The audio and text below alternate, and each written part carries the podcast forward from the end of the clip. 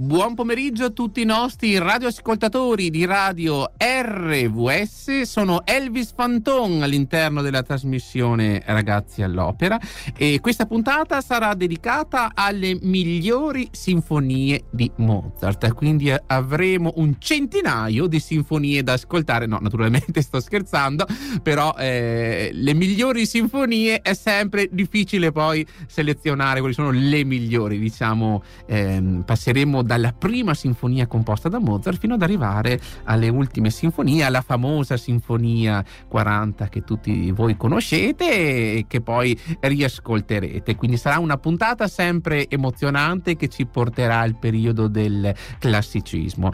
Iniziamo questo ascolto musicale con la prima sinfonia appunto di Mozart che è la K16, il primo movimento, il presto. A voi regia.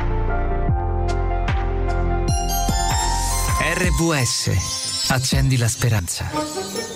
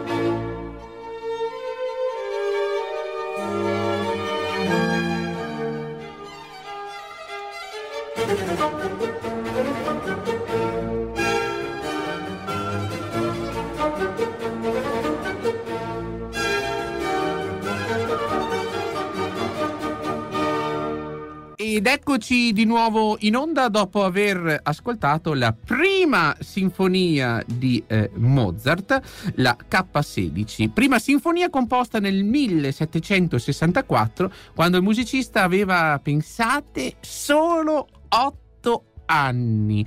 Quando dico ai miei studenti eh, Mozart ha composto ad otto anni questa sinfonia, tutti si guardano e dicono: Caspita, otto anni, quasi non sapevano parlare i nostri. No, scherzo, però voglio dire.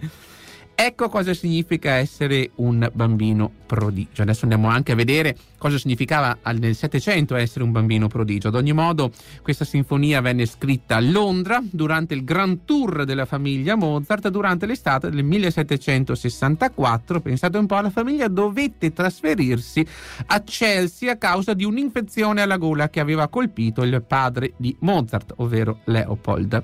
Sull'edificio al numero 180 di Avery Street, attualmente inglobato nel Borough di Westminster, dove la sinfonia fu scritta, è stata posta una targa commemorativa che ricorda questo evento.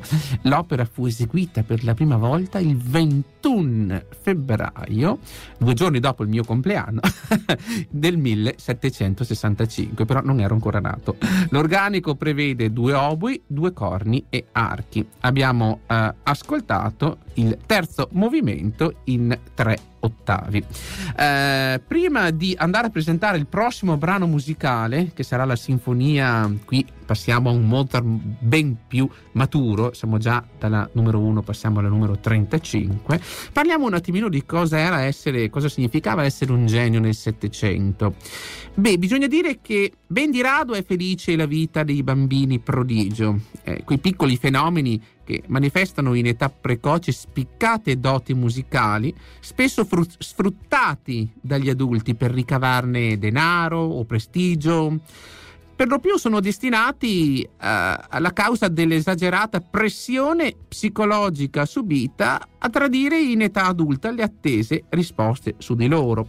Sostanzialmente, non vivendo la loro infanzia da bambini, perché sono trattati come dei piccoli adulti, diciamo che tutto questo lascia su di loro un segno. Anche Mozart forse avrebbe fatto parte di questa schiera se non avesse avuto come padre Leopold ricordo Leopold, musicista colto, intelligente, che eh, non appena si accorse del talento straordinario del figlio, intravedendo per lui la possibilità di ottenere da grande una buona posizione, eh, con fermezza si dedicò alla sua formazione artistico-musicale. Piccolo Wolfgang eh, con rapidità stupefacente imparò dal padre a suonare il violino, il clavicembalo e allo stesso modo apprese i rudimenti della composizione, ma probabilmente non sarebbe bastato per far di lui il più grande genio musicale di tutti i tempi senza la grande intuizione pedagogica del padre Leopold. Io lo dico sempre ai miei alunni,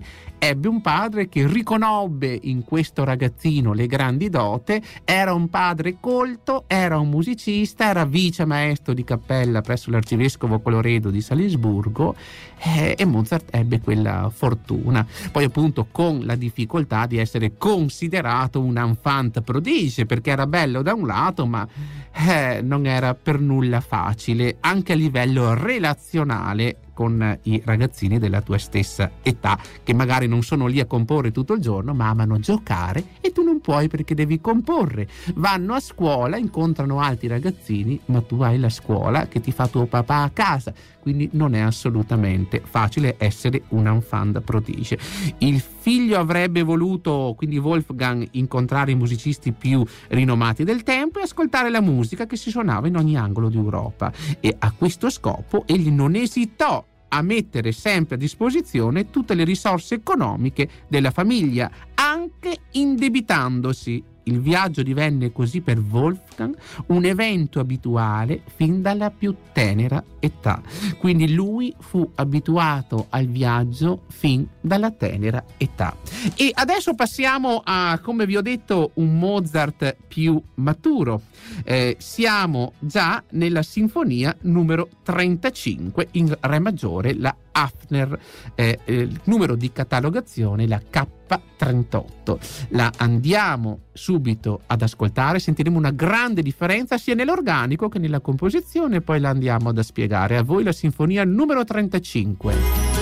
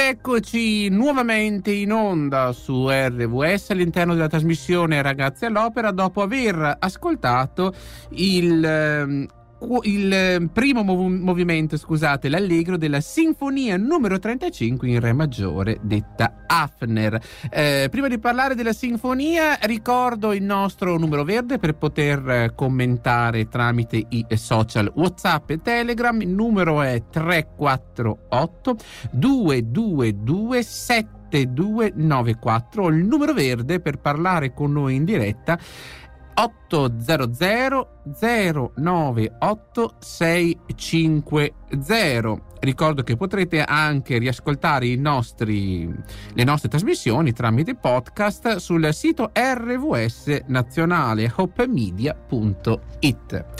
Eh, ricordo che abbiamo ascoltato Sinfonia numero 35, Re maggiore appunto detta Hafner, eh, così come è conosciuta oggi, come l'abbiamo ascoltata, fu rappresentata per la prima volta il 23 marzo del 1793 a Vienna. Al concerto Mozart eseguì seguì i primi tre movimenti della sinfonia, un'aria dall'opera Idomeneo Re di Creta, un concerto per pianoforte, una scena, il movimento concertante di una delle sue ultime serenate, il concerto per pianoforte orchestra K175. L'organico di questa sinfonia è beh, la strumentazione prevista è costituita da due oboi, due flauti, due fagotti, due clarinetti, due corni, due trombe in do, timpani e naturalmente la famiglia degli archi.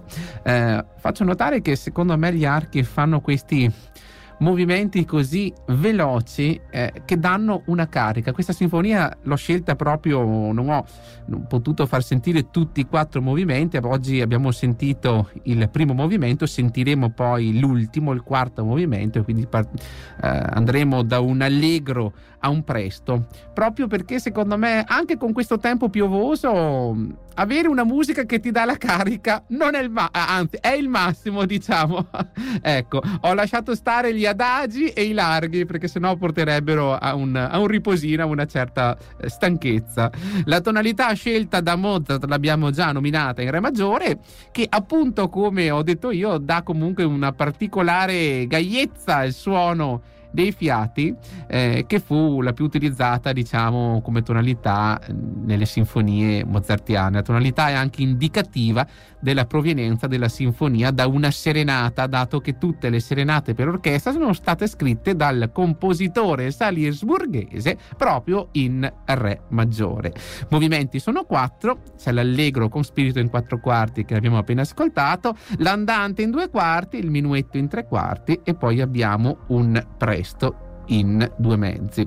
Eh, nelle lettere che Mozart scambiava con il padre Leopold, eh, dichiarava che il primo movimento andava suonato con fuoco ed ecco quel movimento degli archi che ho detto veloce che dà proprio quella sensazione del fuoco.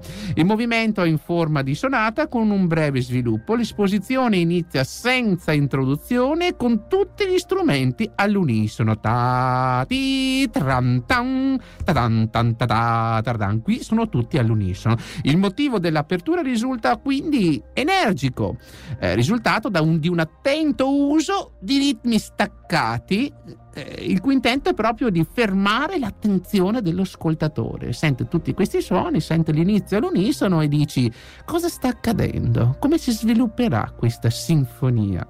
Il secondo tema, sempre all'interno del primo movimento, è simile al primo in quanto a ritmo e materiale melodico e richiama i movimenti monotematici della forma suonata del suo carissimo amico Franz Joseph Haydn. Ricordo che Haydn fu anche maestro di Mozart e la stima fra Haydn e Mozart fu reciproca.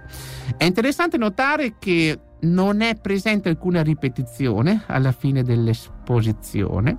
Eh, ecco, lo sviluppo inizia con questo La all'unisono che dà questa forza in questo movimento. Andiamo ad ascoltare ora l'ultimo movimento, ovvero il quarto, il presto di eh, questa sinfonia, ehm, presto che riprende i ritmi del primo, nonché la stessa tonalità in re maggiore. Un'atmosfera quasi tipica di un'overture operistica, ricorda forse qualcosa delle nozze di Figaro. Andiamo subito ad ascoltare il quarto movimento.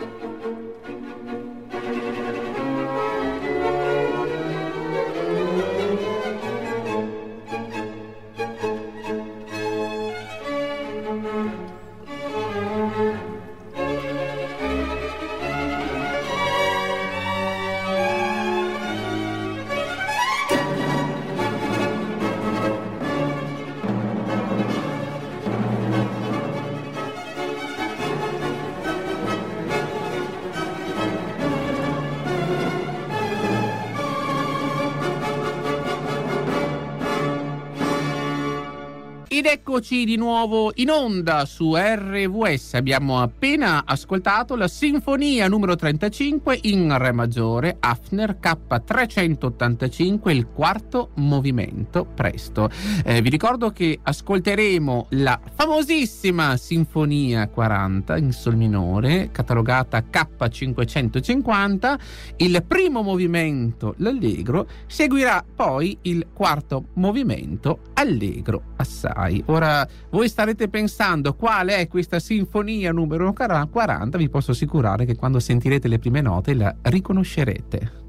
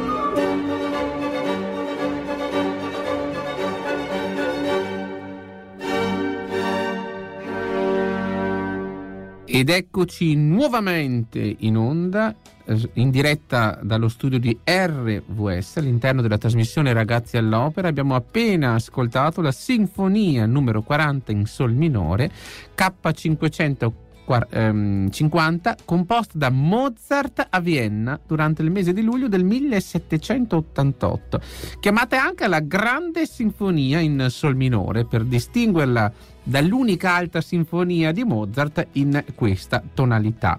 Eh, cosa dire? Eh, beh, um, questo tono oscuro dato non solo dalla tonalità in modo minore, ma anche dall'accompagnamento che se avete notato è eseguito dalle viole, violoncelli e contrabbassi. Questa tecnica dà questo tono oscuro a questa sinfonia, no? Perché pur essendo un allegro, tonalità minore, accompagnamento appunto con violoncelli, contrabbassi e viole, eh, crea questa atmosfera.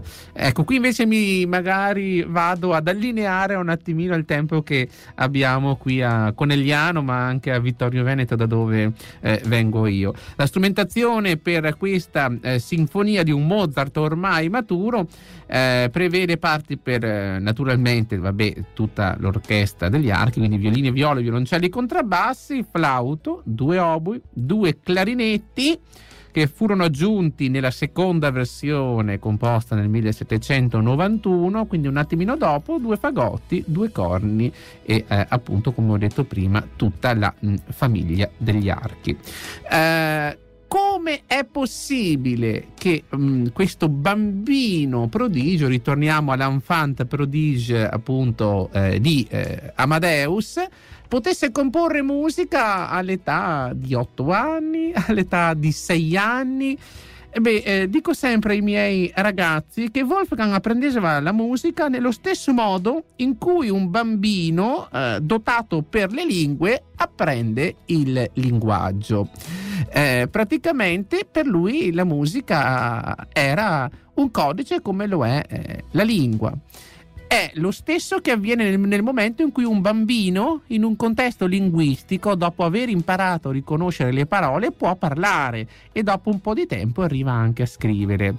Mm, quindi non c'è nulla di sorprendente nel fatto che Amadeus a quattro anni cominciasse già a comporre o riuscisse a trascrivere con esattezza la musica che ascoltava a seguire in prima vista anche quello che gli metteva davanti suo padre eh, con le varie partiture.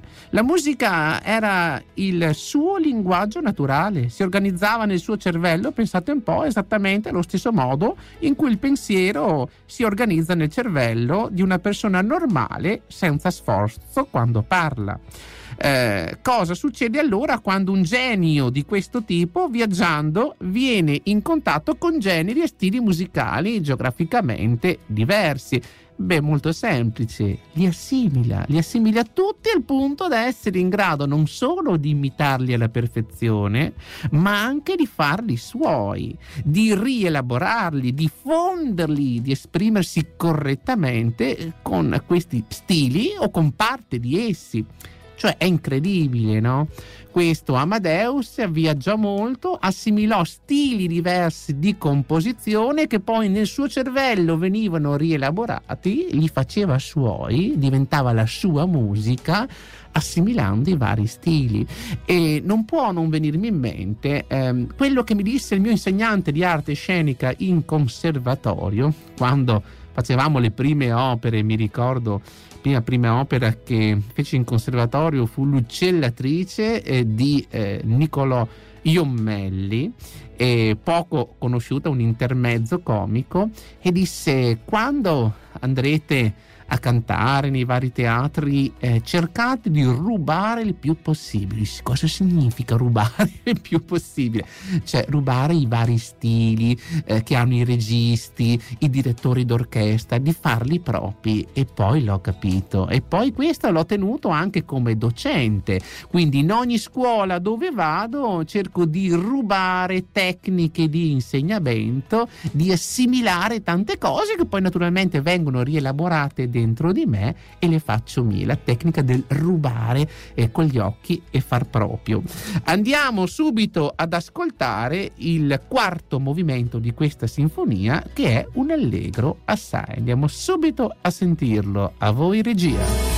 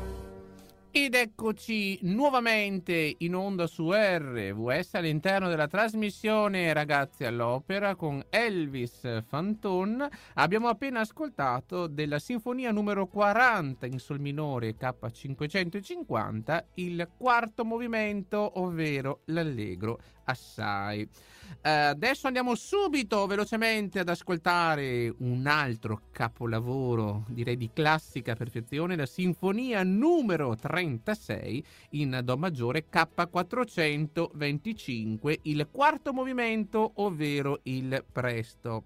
Mozart era di passaggio per Linz, la capitale austriaca superiore, si presentò inaspettatamente l'occasione di dare un concerto, non avendo con sé nessuna delle sinfonie egli decise di scriverne una a rotta di collo, come scrisse il padre, che fu concepita, pensate un po', e ultimata in soli quattro giorni, possiamo anche dire la data, tra il 30 ottobre e il 3 novembre del 1783. Questa è la storia. Andiamo subito ad ascoltarla, vi dico solo che abbiamo una strumentazione che prevede due obi, due fagotti, due corni, due trompe, timpani e archi. A voi tutti la sinfonia numero 36 in Do maggiore, l'ultimo movimento allegro assai.